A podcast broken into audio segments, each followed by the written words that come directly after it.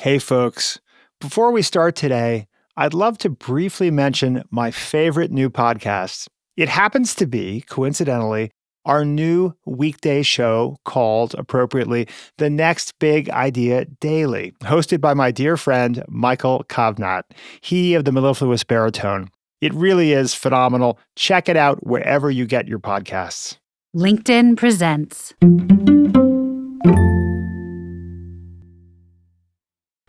I'm Rufus Griscom, and this is The Next Big Idea.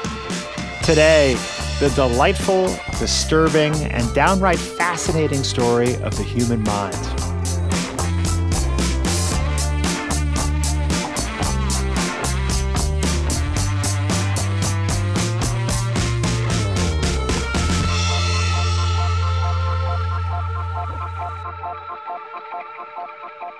Paul Bloom is no fan of textbooks. I would never write a textbook. I wouldn't want to read a textbook. Which is kind of funny because Paul is a professor. He's taught psychology for decades, first at Yale and now at the University of Toronto. And despite his professed loathing of textbooks, he recently found himself wanting to write a book that would capture... basically everything I know about the mind. Sounds an awful lot like a textbook, right? Except what Paul ended up writing is unlike any textbook I was ever forced to slog through back in school. For one thing, it's actually fun to read. It's brisk, accessible, occasionally bawdy, and thoroughly unput-downable.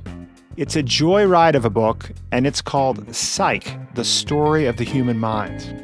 I'm honest about the limitations of psychology, our failures, our embarrassments, what we struggle to explain. But I also get to talk about our discoveries, everything involving memory and language and mental illness and consciousness and reasoning, emotions, the whole shebang. This is exactly the kind of book we love here at the Next Big Idea Club. Smart but approachable, profound yet whimsical. And Paul is exactly the kind of author we adore. Warm, clever, curious, contrarian, and above all else, deeply knowledgeable. There's a reason why his last book, The Sweet Spot, The Pleasures of Suffering and the Search for Meaning, was chosen by our curators, Malcolm Gladwell, Adam Grant, Susan Cain, and Daniel Pink, as one of the best works of nonfiction published in 2021. What I especially enjoy about Paul is that he's one of those people who's capable of saying really interesting things, surprising things, about many different topics, and because of that, we covered a ton of ground in our interview. The origins of human consciousness, the fraught legacy of Sigmund Freud, the reliability of IQ tests, and why happiness isn't all it's cracked up to be. Paul and I had such a long, wide-ranging chat that a lot of great material did not make the cut. If you want to hear our complete 2-hour interview, which contains extended riffs on artificial intelligence, free will, and the introvert-extrovert continuum, among many other topics, you can check it out now by downloading the Next Big Idea app. If you'd rather stick with this 60-minute version, that's totally fine. I guarantee you'll still come away with a completely new understanding of and appreciation for the 3-pound wrinkly mass between your ears.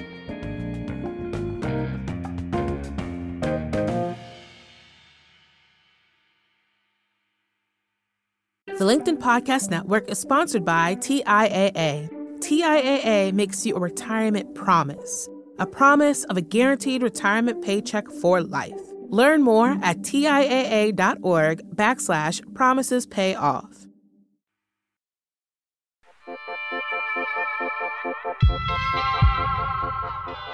Paul Bloom, welcome to the Next Big Idea Podcast. It is great to talk to you. Looking forward to this. Let's start with one of your outrageous claims, which is that between our ears, we have this 3-pound wrinkly lump of meat in our skulls, we call our brains. And you claim that these brains of ours give rise to all of our intelligence, all of our conscious experience. You admit that this is a shocking claim, even to you. Why is it shocking? So I say a lot of radical things in my book. I make a lot of claims where I say, this might not be true. People are debating this. This is controversial. But the idea that the brain is the source of mental life is entirely non-controversial in psychology. But at the same time, I acknowledge how shocking it is. We are, I think, common sense dualists. We naturally believe that we're separate from our brains. The idea that we're just physical things is shocking and upsetting. It calls into question religious ideas. It calls into question spiritual ideas. I think I have more respect for somebody who hears this and says, "Oh my God, that's horrible. You have to be wrong," than someone who says, "Oh, ho-hum, whatever." It really is a radical idea. It is astonishing. And as you say, it's belied by this physical experience, this mental experience we all have, that we're floating behind our eyes. That's right. C.S. Lewis, I think, was the one who put it, said, you think you have a body, not you are a body. Yeah. And so when there's stories about people switching bodies or leaving their body, floating away from their body during dreaming, it makes sense. It's a very intuitive notion. And the idea that we are in some way inextricably bound to our physical selves because we are our physical selves just doesn't feel right. As a scientist, you're very humble in the book about what we can be certain of or somewhat certain of, how high a degree of confidence we can have about various areas of various assertions of psychology. But this seems to be at the top of the list of things we're quite certain of because of a long history of experiments, right, where we see that if you remove or damage a part of the brain, your personality fundamentally changes. Right. So in some way, we've known this for a long time. Everybody knew that, alcohol can inflame the passions, that caffeine or drugs can affect in different ways. Everybody knew for the longest time that a sharp blow to the head could obliterate consciousness, that dementia or various diseases could mess up your capacity for reason and rationality. But the dualist intuition is strong. And so people tried to say, well, the soul is tethered to the brain in some way, and in some way damage to the brain affects the soul, but it still exists separately. And I think that notion has been whittled away over time. You go to a conference and people are talking about the most intimate aspect of yourself, maybe your sense of morality, which is something I'm very interested in. And people are arguing about where in the brain it is. Mm-hmm, but nobody is going to stand up and say, well, it's not in the brain at all. It's in the spiritual realm. Not because they're afraid of being ostracized or something, but because there's no evidence for it. You could get people to do moral judgments. You could look at what parts of the brain are activated. And you can, to varying degrees, develop a theory of how neurons wired together in very complicated ways can give rise to something like moral understanding and moral belief. And it seems then that we have effectively like solid state drives to some degree, right? Because when you're, I think you say at one point that when we're knocked unconscious, we lose recent memories often that have not yet been encoded. But we don't lose our longer-term memories, which would suggest that they've been encoded in some kind of solid physical manifestation in the brain. In fact, all mental life is such. That's right. So short-term memory, your memory of the last sentence you said is just as much a physical event in the brain as a memory of your hometown. But there's a process called consolidation, where the short-term memory turns into a long-term memory. It gets etched from one part of the brain to another. And, long-term memories we have an enormous capacity for memory. And you're right, you get smacked on the head, you get in a car accident or something, it could disrupt the consolidation process and memories could then get lost forever. Well, and this would also suggest that there's somewhat of a zero-sum game when it comes to memory, right? Because we just have the 3 pounds, give or take, right, of brain. We have our 86 billion neurons, give or take, and there's only so much space. Maybe the finiteness of the human brain helps to explain why we have such bad memories. So the capacity, you're exactly right. The capacity of our memory has to be finite because our brains are physical things. So it's in principle possible to run out of space and you have to start deleting stuff. Right. On the other hand, one of the shocking findings of psychology, and there are a few, is how bad our memories are. Mm. And no. I don't really think it's due to capacity limitation. I think it's more because people have the wrong idea of memory. People tend to think memory is like, I'm holding up my iPhone and recording a scene, and then it's on the memory of an iPhone. And then you get back your memories, just recover the video. And forgetting under this view is just not being able to access the memory, but if you had a good psychiatrist or you thought really hard, you could access it. And people who study memory say this picture is really mistaken. Remembering something is much more of a reconstructive event. Yes. And so it's reconstructed. It's your best guess as to what happens. And your guess could be helped along by your suppositions of what should have happened, your memory of stories that you told before, even memories that are extremely vivid. You'd swear on your life it really happened, turn out to be often dramatically false. There's an irony there because our most deeply encoded memories, our favorite memories, we've reconstructed more times, right? Or like we have a certain set of stories we like to tell or memories we like to share. And I feel this about some of my favorite memories, that I've told the story so many times that I actually have no access to the all you have is access to the stories you told. And that is ironic. Our most important memories tend to be the most corrupted.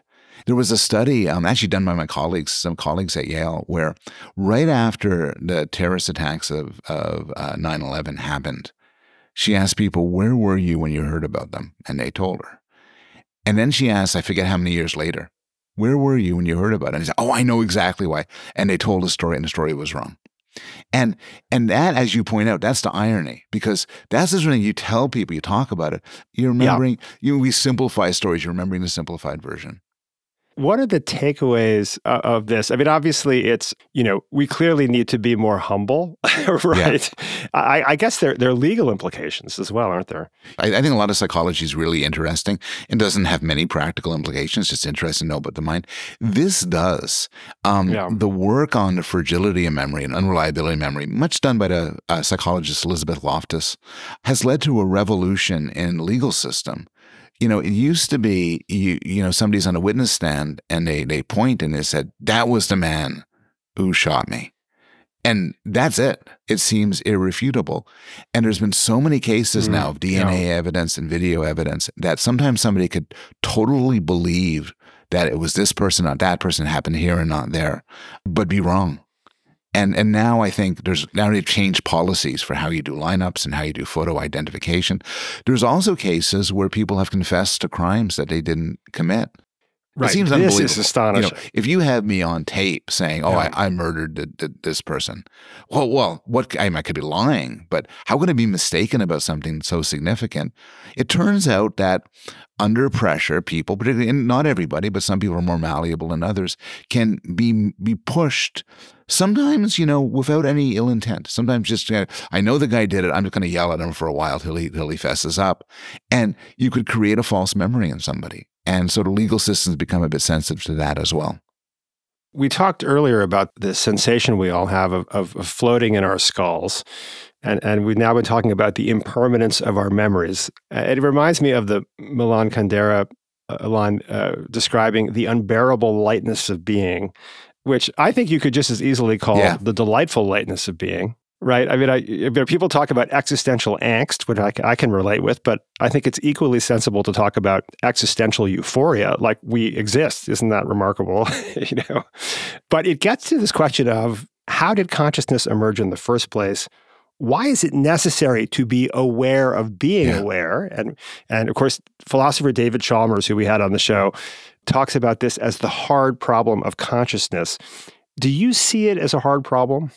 Yeah, I do. I think that there are, and David Chalmers, admits this, different things we mean when we talk about consciousness. So one sort of consciousness is the philosopher Ned Block talks about access consciousness. Mm-hmm. And that's just, you're conscious of something if you get to report it. So right now I'm not conscious of my blood pressure. I can't tell you what my blood pressure is, but I am conscious of the sound of your voice. So I could talk about it and I could remember and I could think about it. There's that sense of consciousness which you could program into a computer. And it's more of a sort of informational thing.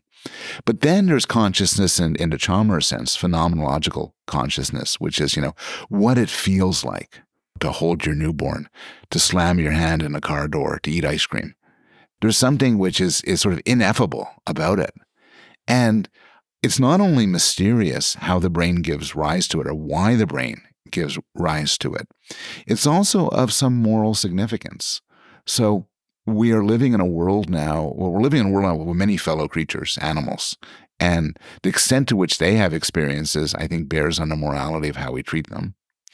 And now we're creating more and more, I don't know whether to call them creatures, but intelligences. Mm-hmm. Blake Lemoine, I think, this Google engineer, about a year ago, ended up worrying that the chatbot he was working with was sentient, was conscious. Yeah. And then he complained to his bosses. He said, well, if it's conscious, it's a slave. We gotta let it free. So they put him on leave.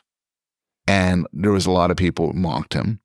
But I think he was, or he is, a canary in a coal mine, in that this is going to become more and more common as the chatbots, as these AIs become smarter and smarter and smarter. Sooner or later, pretty much everybody's going to say, wow, that's a consciousness. Now, the problem is, just like you can't know for sure that I'm conscious, you kind of infer it. We can't know for sure what is and what isn't conscious, but it matters. It's just an extraordinary moment, isn't it? Because, you know, for decades, people have been debating what the utility of consciousness is, why it's emerged. I think Chalmers coined the hard problem of consciousness some like 20 plus years ago. Yeah.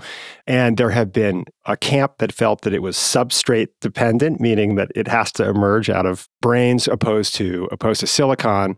And I've always loved Antonio Damasio's explanation, which I'm sure you're familiar with. Damasio and his who studied the evolution of feelings. And his assertion, which I think is fascinating, we had him on the show, is that feeling preceded cognition and was a prerequisite for consciousness, because we're these fragile creatures that evolved very quickly to begin to have these sensations of pain and pleasure to try to navigate the world.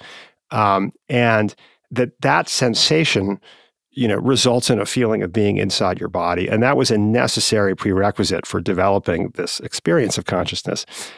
That always made sense to me. But now we're really doing the experiment in real time of seeing whether consciousness or some kind of sentience can emerge on silicon. And just a week or two ago, some Microsoft researchers published a paper called Sparks of Artificial General Intelligence, Early Experiments with GPT-4, that said one of these early sparks they reported of emergent AGI was a capacity for theory of mind. Yeah. So it feels like, my sense has been everybody, it's fashionable to scoff at people who say that sentience may be beginning to emerge. But my view has always been, we don't understand the emergence of consciousness in humans, right? So how can we be so certain as to exactly when and how it could emerge? Yeah, there's two really hard, very pressing questions here. And one is, you know, it's something which we're going to get a handle on, which is how smart will these machines get? And I'll tell you, just trying maybe to set up to try to encourage the public policy of people admitting that they were wrong. I could not have imagined that there would be machines like Bing or Chat GPT. If you asked me 2 years ago, I would have said, we'll get them in 50 years, maybe. Yeah. And now we have them. And like a lot of people, I'm just shocked at how quickly we got them and how smart they are. Will they reach a point where they don't get any smarter? Or will they get to a point where there's artificial general intelligence and they're smarter than us in every possible way? Their relationship to you and me will be like our relationship to a 3-year-old. So that's question one. Yeah. But then question two is the consciousness question. Maybe we'll be dealing with a machine that could think rings around us, that can talk, it can persuade us, that can figure out exactly how our minds work. But there's nothing inside. It's just a bunch of connections, of statistics, and it has no experience. But how would we know? There's a new book out from a theoretical psychologist called Nick Humphrey called Sentience, The Invention of Consciousness. And he has a theory that sort of dovetails with what has always been my intuition, which is that you know, he says, well, sentience was obviously a biological trait that arose through natural selection. And among social apes, it was a great advantage to be able to read people's minds, to predict the behavior of other apes. And so we had to create, you know, this theory of mind, this model of other people's motivations and personalities. And if you can be better at predicting how other humans are going to behave, you have a great advantage in a highly social species. And the best way to do this is to understand our own motivations and have a theory of mind that applies to ourselves, understand ourselves so we can put ourselves in the shoes of others. And that this process, a theory of other minds, and then by reflected back to us, a theory of our own mind, resulted in the emergence of conscious experience. So it's an interesting argument. It's a, you know, it's a hypothesis effectively. But what's astonishing is we're starting to see something like this with Chat GPT-4. And there was a fascinating post recently by Robert Wright, the wonderful author who wrote Non-Zero and the Moral Animal, I'm sure you're familiar with, yep, who's working on a book about cognitive empathy, who had been testing GPT-4 with lots of very complex questions about reading all the motives of a collection of humans in a given situation and understanding their various perspectives. And he was just astonished by the sophistication of GPT-4 and believes that it has developed a kind of cognitive empathy.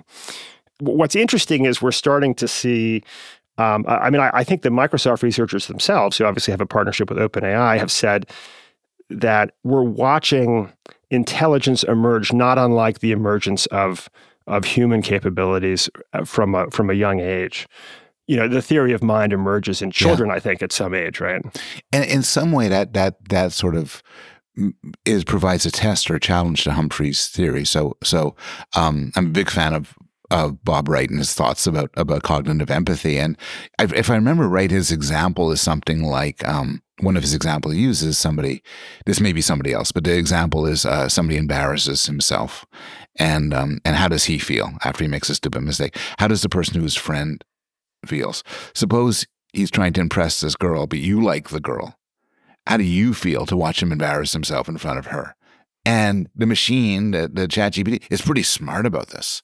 Yeah, so yeah. Humphrey might then say that, well, maybe in order to be this smart at it, it has to be able to feel these emotions itself. But are we going to already go to the claim that it feels embarrassment and satisfaction and shame and delight and sympathy?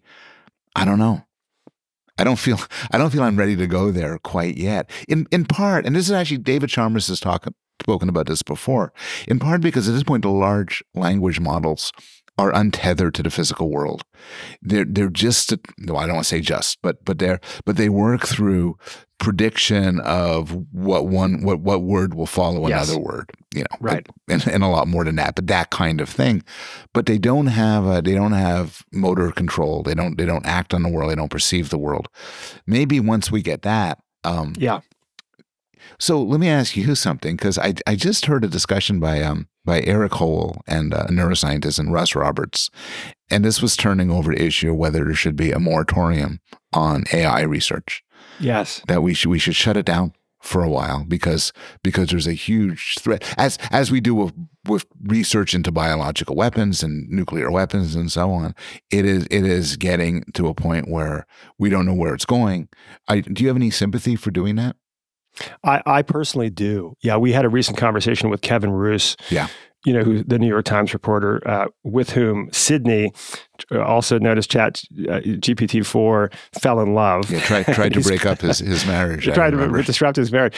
And yeah, I'm of the opinion that we should err on the side of caution here. Yeah, I've been listening to a lot of people who I respect who are pretty smart, and they're very, very worried, and I've started to get worried with them. In some way, we could talk about it the way the rationalists talk about it and say, what are the odds that AI, you know, unfettered, keeps developing and something terrible comes from it? And, you know, and if you think the odds are very small, but they're like 5%, well, that's for the destruction of our species. That's quite a worrying percentage. So I don't know. Unacceptably high. Yeah. Yeah, unacceptably exactly. high. When we come back, we lighten things up by talking about the naughty father of psychoanalysis, Sigmund Freud.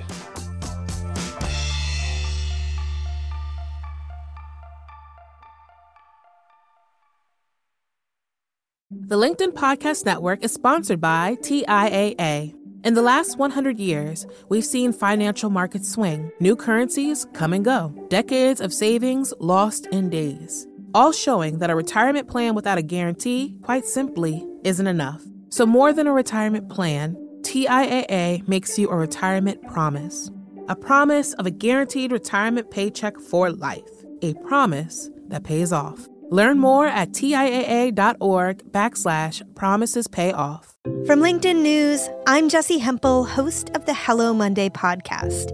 In my 20s, I knew what career success looked like. In midlife, it's not that simple. Work is changing, we're changing, and there's no guidebook for how to make sense of it. So come figure it out with me on the Hello Monday podcast. I've been a journalist for 2 decades, writing cover stories for Business Week, Fortune, and Wired.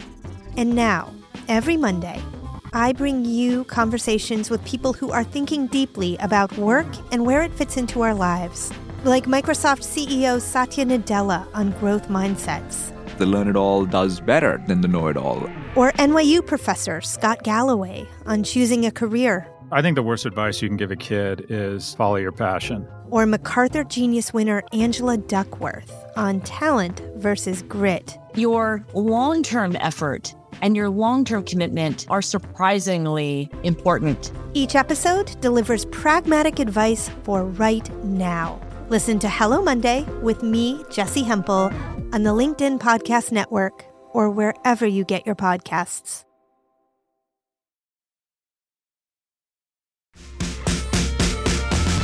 Well, to lighten things up a bit, let's talk about Sigmund Freud. My experience growing up in the 80s in high school was that Freud was sort of thought of as one of the 3 or 4 most revolutionary thinkers of the last couple centuries, not only in Freud's own mind, but but more broadly, right? That there was Darwin, there was Freud, maybe Marx, Einstein, you know, these people whose thinking really changed the world.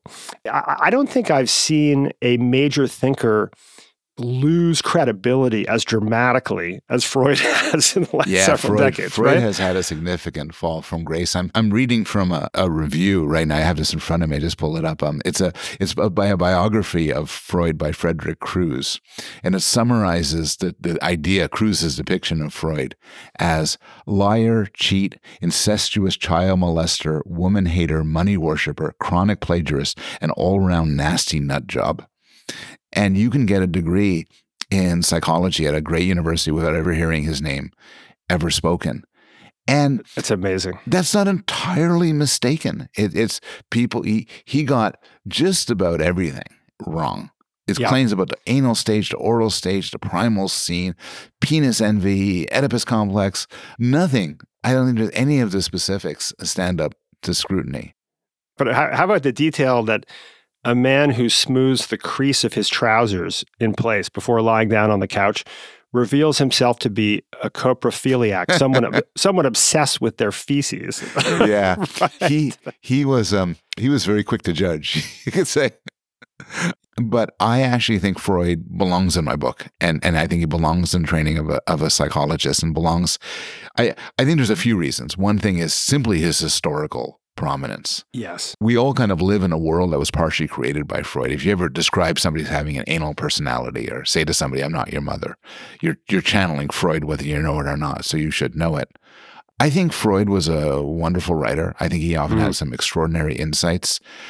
For me, I think Freud's great accomplishment was he really did build a science of the mind based on the idea of a dynamic unconscious. And everything else has got sort of jettisoned away, but the notion that we don't know why we do what we do has remained, and I think is right, and I think is important. Certainly, there were references in poetry and literature and so on to this notion that people have desires and have the unconscious was to some degree understood vaguely before Freud, But your view would be that he was pretty critical to helping the whole world understand more broadly that there's so much of what we think and feel that's inaccessible to our conscious minds. That's right. Even Freud himself, who was very quick to take credit for everything, conceded that the notion of an unconscious was around long before him. But like you say, I think Freud tried to build a psychology out of it. And, you know, even though we got everything wrong, it was the right general idea. Well, there's also, as you say, I'm quoting you here, something liberating about his openness to sexuality. And you say, I love this line, if everyone is a pervert, perhaps nobody is a pervert. Thank you. I'm very fond of that line. You know, I find writing so hard, but I wrote that line and I kind of chuckle. Oh, that's really clever. Well, I hope one day somebody will quote it back to me, so I'm very happy. It's great news for perverts everywhere, which Freud would say is all of us. Yes. So Freud was, you know, I think Freud clearly overemphasized sex. I mean, it was everywhere for Freud, everywhere and everything. But everyone else was underemphasizing it. Yes. You know, Freud would talk quite candidly about the sexual desires of women, which was not a thing among his contemporaries. It was shocking to his contemporaries. He would basically argue your sort of average person is filled with desires which one might call perverted. And there's something, I do think there's something liberating about that for people who are sexual minorities of some sort or another, to realize that they're just, you know, one set of perverts among many. Well, my mother, a retired psychoanalyst, will be delighted that we found a few nice things to say about Freud in this conversation. It's unusual these days, but yeah. Let's talk about mental disorders. I was really surprised to read in your book that the former director of the National Institute of Mental Health recently said, no new drug targets or therapeutic mechanisms of real consequence have been developed for more than 4 decades.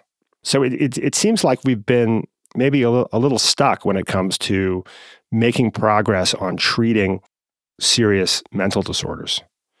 I try to be candid in the book about the problems of psychology. We've gone through a replication crisis, which is quite serious, affecting social psychology, developmental psychology, cognitive psychology. But clinical has its own problem, which is I don't think we've made a huge amount of progress in the last few decades. Our drugs are not demonstratively better than they were a while ago. Our talk therapy is kind of like if you were seeing a therapist in 1990, it wouldn't be so different from seeing a therapist now. And I'm not sure why this is so. I kind of know why it's so for the drugs, which has to do with financial incentives. People have written about this. It's just very expensive to develop a new drug. So it's much better to simply take an old drug, tweak it, give it a new name and market it, rather than try something totally new. What some people will say, and I hope they're right, is that revolution is just around the corner. Maybe it's psychedelics. Maybe it's some sort of brain stimulation. Little electric shocks and mild electric shocks in the right area make your depression go away. Maybe it's mindfulness, though I think that's currently being used a lot and is of some use, but not a revolution. I mean, I'll also say that, as I'm very much stressed in the book, that our best evidence suggests therapy and drugs do work. They're better than not doing them. And you say that all disorders exist on a continuum, and this has implications for neurodiversity. That's interesting to me. How so? So there's a big debate over whether disorders are categorical or continuous. So, right. And I wouldn't say all disorders. I think there are some which really are, you know, Parkinson's, you could vary in intensity. Sure. You know, it's not like it's a smooth gradient from normal to Parkinson's. Some things sort of stand out as separate categories. But the idea here is that when you think about anxiety or depression, there's a temptation to see it as something you have or you don't. And the claim for anxiety and depression is it's on a continuum. There are people who are very cheerful, and there are people who are sad, and there are people who are sadder. And at a certain point, you say, that's a disorder. And the issue of neurodiversity comes in because the point at which you say that's a disorder isn't so much a sort of scientific question. It's a practical one. It's a moral one. It's a political one. There are some people who on extremes, who say there's no such thing as mental illness. This is a stigmatizing term. Society should change to make the world better for people who are different. And I think in an extreme version, that's nonsense. You see somebody who has schizophrenia, who has severe depression, who has a social phobia, they can't leave the house. These people are living in misery. I think something like severe schizophrenia, severe depression should be thought of as akin to cancer, which is you want to cure it. But there is a question of where you do the cutoff. And where I'm sort of on board of neurodiversity is I think sometimes society should change in order to make things better for people who mm-hmm. don't match our normal way of thinking, who are not who are neurodiverse. So one good case is autism. Severe autism. My brother has severe autism. He doesn't speak. He never will speak. He will never be able to live by himself. He will never be able to have a romantic relationship or a friendship. I mean, that's like cancer. Be great to cure it. Yeah. But there are some people who have what's called autism, and it manifests itself in just a different way of thinking. In some way, possibly a better way of thinking. Yeah, but Elon Musk has described himself as being on the spectrum, right? So this would be sort of the Asperger's zone. That's right. And as you enter that zone, there's a certain, as you enter the zone, maybe the idea is, it's just another way of being. You should respect it. Well, and you point out that there's this arbitrary line we draw as to when a proclivity becomes a mental disorder. And so depression, you said something like more than 2 weeks of this sort of sense of depression or helplessness or whatever it is. And we say, okay, well, depression after the death of a spouse or a loved one is logical. And I think it's Johan Hari in his book, Lost Connections, who makes this fascinating case that if we think it's logical that someone's depressed for 3 months or 6 months after the death of a loved one, doesn't it make sense to be depressed if you're trapped in a horrible job or a horrible marriage? Here's this wonderful quote from Hari.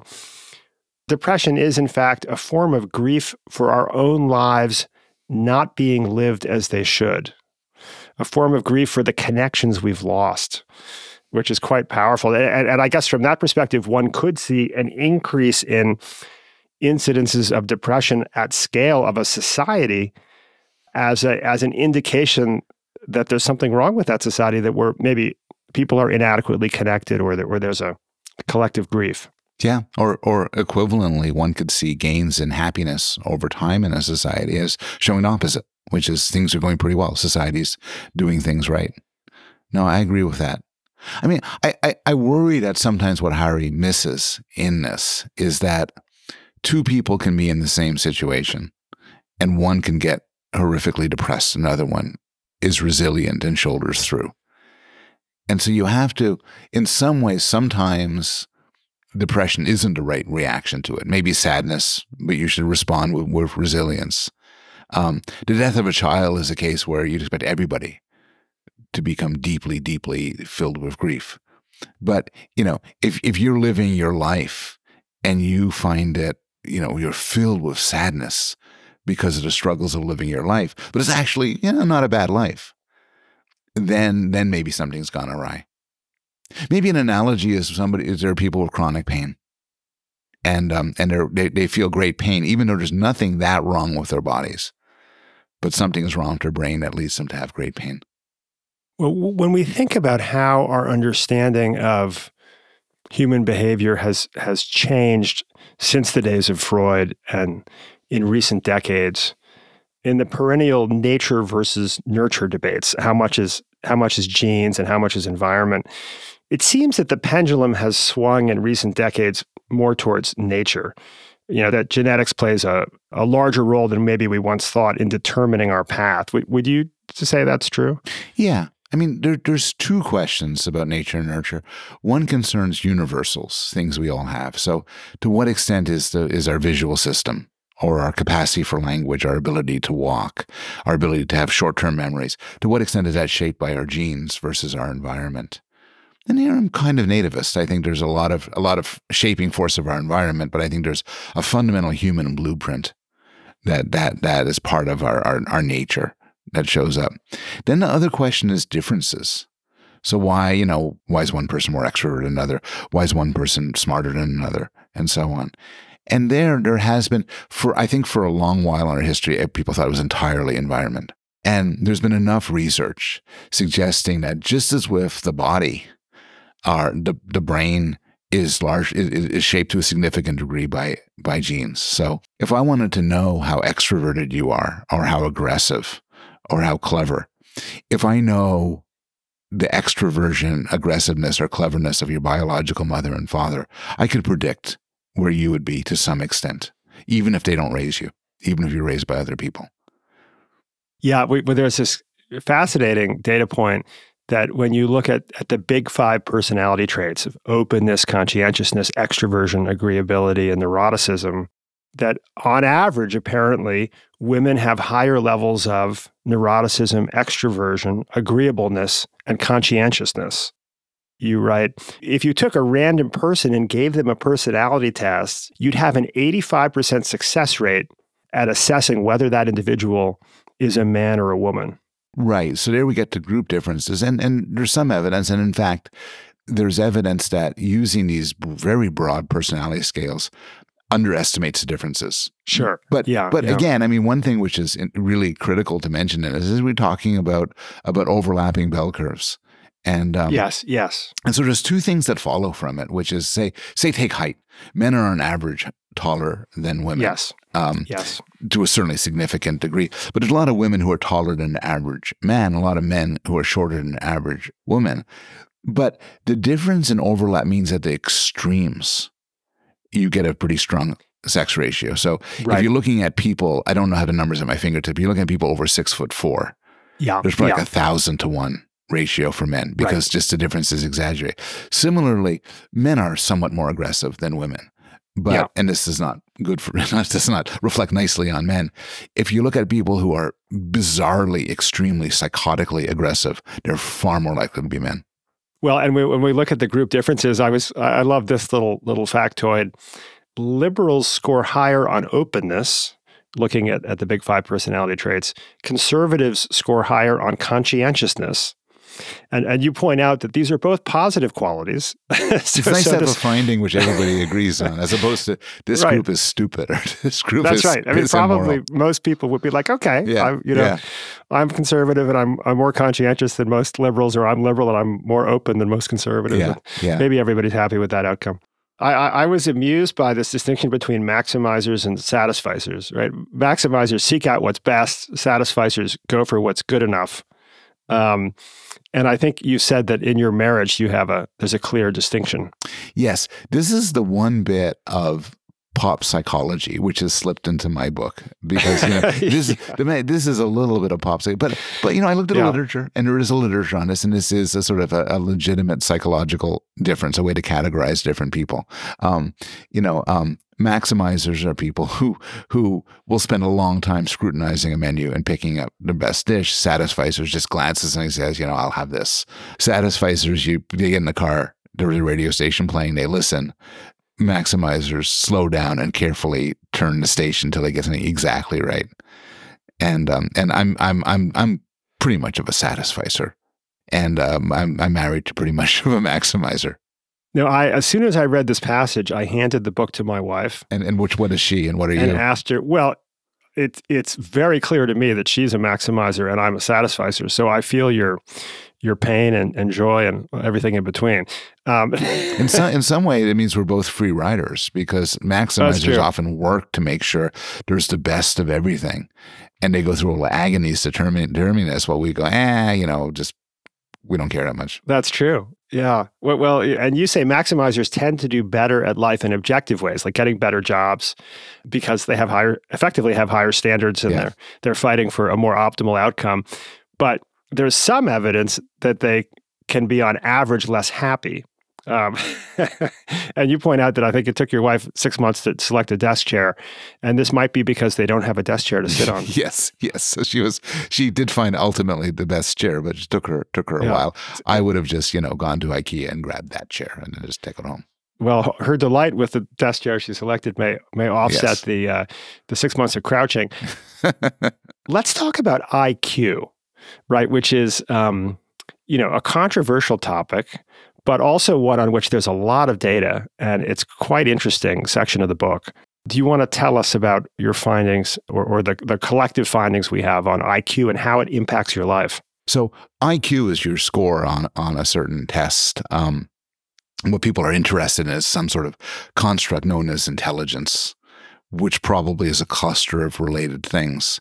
And the test is reasonably good at assessing people's intelligence. And one reason why we know that is that it correlates with so many good things. So people who have higher IQs, they make more money, they tend to be kinder, tend to be less racist, less sexist, they live longer, they're healthier, they do better at their job, whether their job is, you know, as a scholar or working in the Coast Guard or just about anything. The military uses IQ tests because they really do have tremendous predictive power. If you're stuck and you had to know one number about a person to be able to predict their fate, their IQ would be the number to use.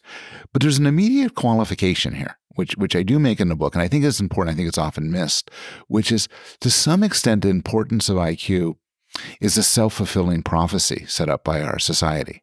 Yeah. So yeah. I'm not denying that being smart is good. I think if you're a hunter-gatherer, it's better to be smart than less smart. But our society, I mean, you know, United States in particular, say, really, really values intelligence. So what we do is we have universities, including elite universities. And to get into the elite universities, you have to score high on SATs and GREs and LSATs, which are basically IQ tests. And if you don't score high, then for the most part, it's a lot harder to get an elite university career. And for the most part, that means your life is less good. So in some way, IQ matters to such a degree because we set it up. We say, unless you have a high IQ, it's hard to get into Yale, Harvard, Princeton. And if you don't get Yale, Harvard, Princeton, you're not going to end up being the super elite in this country.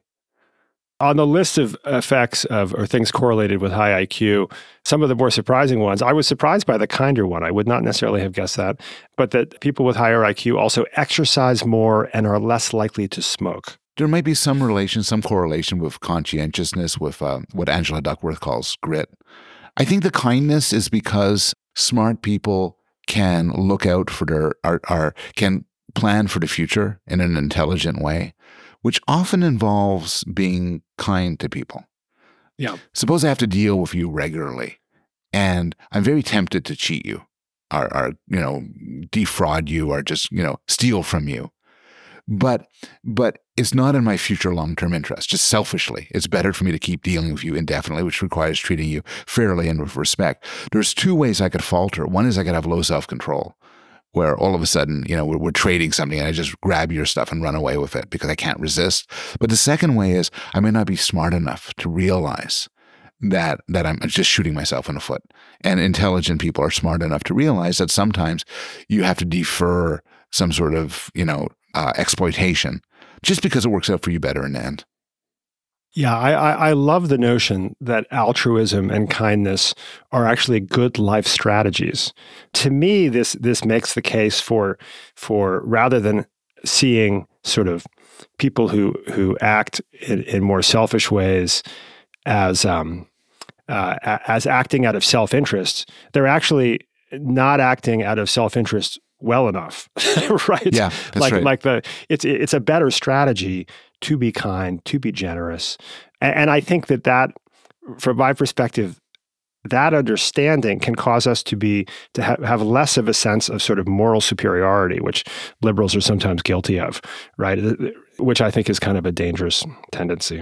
I think that's right. I think there's a lot of sources for altruism and kindness, and some of it really is a sort of abstract concern for others. I know there are cynical people who deny such a thing exists, but I think it does exist. Yeah, absolutely. But sometimes It is a sort of intelligent, self-interested thing where, you know, certainly in a community, in a tight-knit community, in a society, in a corporation, having the reputation for kindness means people want to interact with you.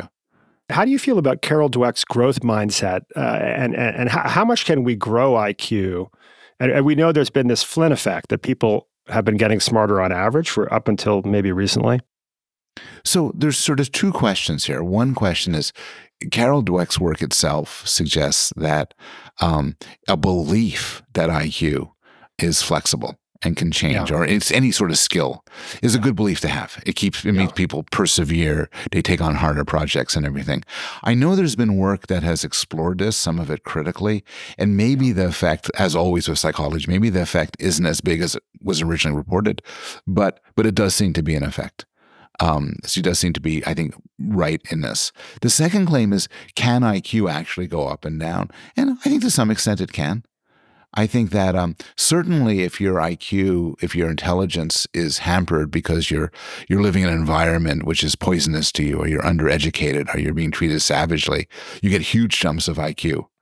Some of the studies find that to take a kid who's raised in a terrible way and then put him or her into a good family causes a big jump. Moving us a bit older, there's a small IQ gain for each year you spend in university. Cynics might say that's just because you become better at taking the tests. But I think that there are environments that flourish IQ and environments that diminish it. Yeah. And not just IQ intelligence more generally. There's an open question, isn't there, about to what extent intelligence all aligns on the same axis of, like, you know, if you're better at math, you're also better at understanding other people, for instance. Is that true or is it not true? Versus this notion of having different kinds of intelligence. You know, my personal change of perspective in the last 30, 40 years has been in the direction of seeing more different kinds of intelligence and having somewhat of a view that, let's say, to expand on that earlier point, that math skills and, you know, and sort of emotional intelligence, or the ability to understand or empathize or connect with other people, don't strike me as being terribly correlated, you know? So how do you think about, you know, and one could say, if one believes that to be true, having a singular IQ test that everybody's submitted to would do an injustice both to the employers who are using it to make decisions and to the people taking the test. So what do you think about that? So the standard intelligence test is in some way a test of multiple intelligences, right? So they ask you about your math, then you have the vocabulary test and spatial rotation. And it makes sense. You wouldn't have imagined that, you know, people who are good at math are bad at words. It turns out, though, maybe for interesting reasons, that there is a pretty high correlation between them. A good analogy is athletic skills, right? So imagine we did a how fit are you test. And so it involves how much can you bench press, how fast can you run, what yoga positions can you get into. And you could really imagine somebody being a really great marathoner, but can't lift very much or something like that.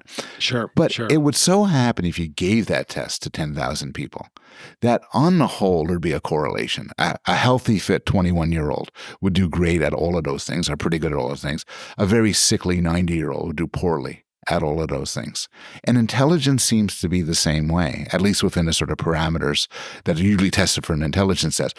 One of the big surprises is it's correlated. You're better than average at math, you're likely to be better than average at verbal skills, you're likely to be better at average at doing analogies or spatial relationships. Now, when you start looking at the sort of broader multiple intelligence thing, so, you know, social intelligence, emotional intelligence, my understanding is there still exists a correlation, maybe not as large. But if you find somebody who has an IQ of, you know, very standard IQ of very high, my bet is they'll probably be better than average on these other forms of intelligence. Coming up, we get to the bottom of the age-old question, does money make you happy? And if so, how much?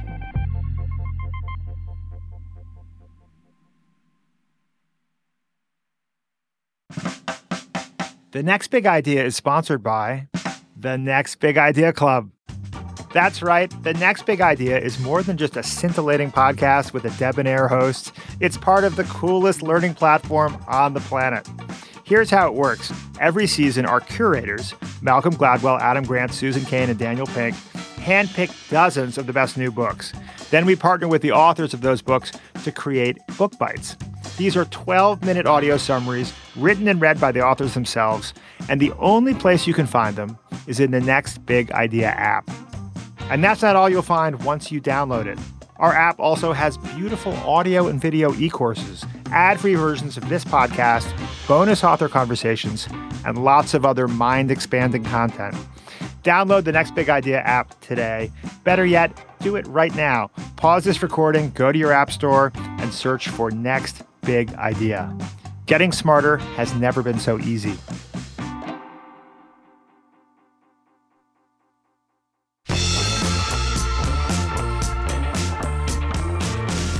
It's just in the final chapter of the book that you give yourself permission to address a topic of great broad interest, which is, you know, positive psychology, what makes us happy. Yeah. Let's talk about money and happiness. It's actually quite obvious that money would make people happy. We talk about it as if that's counterintuitive. And there's been some debate. I remember for years, everybody said, oh, well, having more money, having more income makes people happier up to $75,000 a year of income, and then it no longer has an effect. More recent studies have suggested, well, for better or for worse, the effect continues. Why do you think it's obvious that more money should make people happier? Yeah, and I've been around long enough that I remember, to my embarrassment, lecturing intro psych students by saying, isn't it amazing that money doesn't make you happy? Because that's what the initial studies, which were not well done, found. Okay.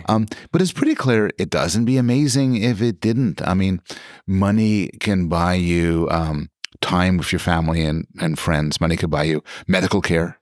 Money could buy you better food, travel, freedom from dangerous circumstances, the ability to not to work in a degrading or dangerous job, in every possible way, differing across countries. So in some countries, money is essential to get medical care for you and the ones you love. Other countries have more of a safety net. But still, money matters. And so common sense is right. You know, better to make it a lot of money than a little bit of money. Common sense is also right in saying that there's diminishing returns. And this kind of makes sense too. If you make $50,000 a year and somebody offers you another $50,000, that's going to transform you. But if you're making $500,000 a year, it has less of an effect. So yeah, money is connected with happiness. I will say though, and this is something Dan Gilbert talks about a lot, that particularly at the high end, the difference isn't so much that you should give up other things. So the biggest connector to happiness, probably besides your genes, is social connectedness. Being with people you love, who respect you, who treat you kindly, who you have fun with.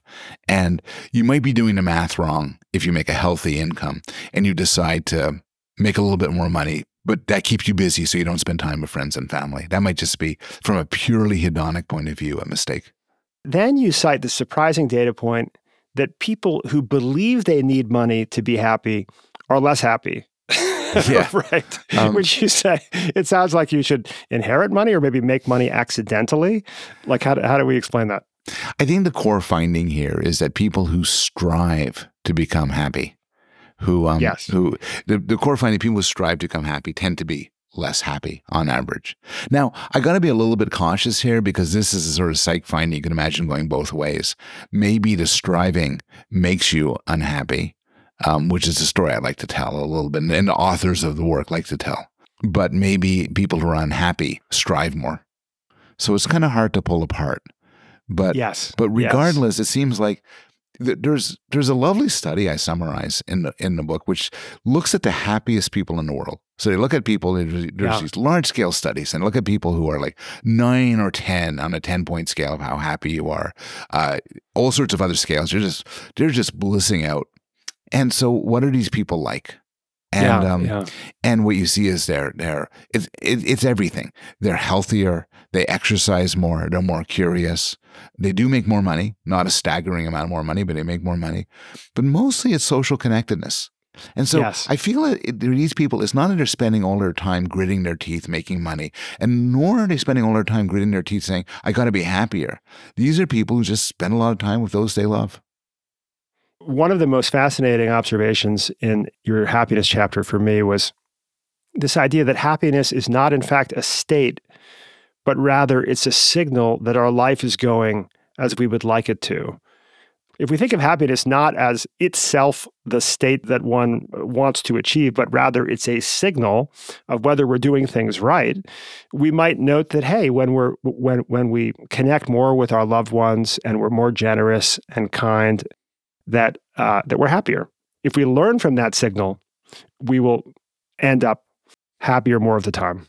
I think it's in some ways more complicated than that. I argue in my last book, and I wave at this in this last chapter, that I'm a motivational pluralist. Yes, so I think there's more to life than being happy. There's also establishing meaning. There's being a good person. There's other things we might want besides happiness. But happiness is a fairly good indicator. And I think part of the problem here is a semantic one, right? That it just feels inadequate as a word. It kind of sounds sugary, right? Like something. I feel like we need a new word like umami for taste, right? We needed a new word to describe taste experience. And we need an umami for happiness that captures some layers of human satisfaction that are not simple. And this is in the direction of supporting the thesis of your last book, which is that we humans have motivational pluralism, right? That there's not a single thing that we want or aspire to, but a range of gratifying experiences. I think that's right. I think that, and there, it's not a psychological claim. I mean, I'm sort of, this is more of a philosophical or moral claim. As a psychologist, I could ask, what makes you happy? And look at different influencers. But, moving outside that, we could also ask as people, is there more to life than being happy? And I think that there is. Well, Paul, this conversation has made me happy. Thank you for taking some time out of your afternoon to be with us. Both The Sweet Spot and Psych, The Story of the Human Mind, are phenomenal reads, as are your prior books. And so I hope our listeners get a chance to enjoy them. And thank you again for being with us today. Well, thank you. This has been a delight. I hope we have a chance to do this again.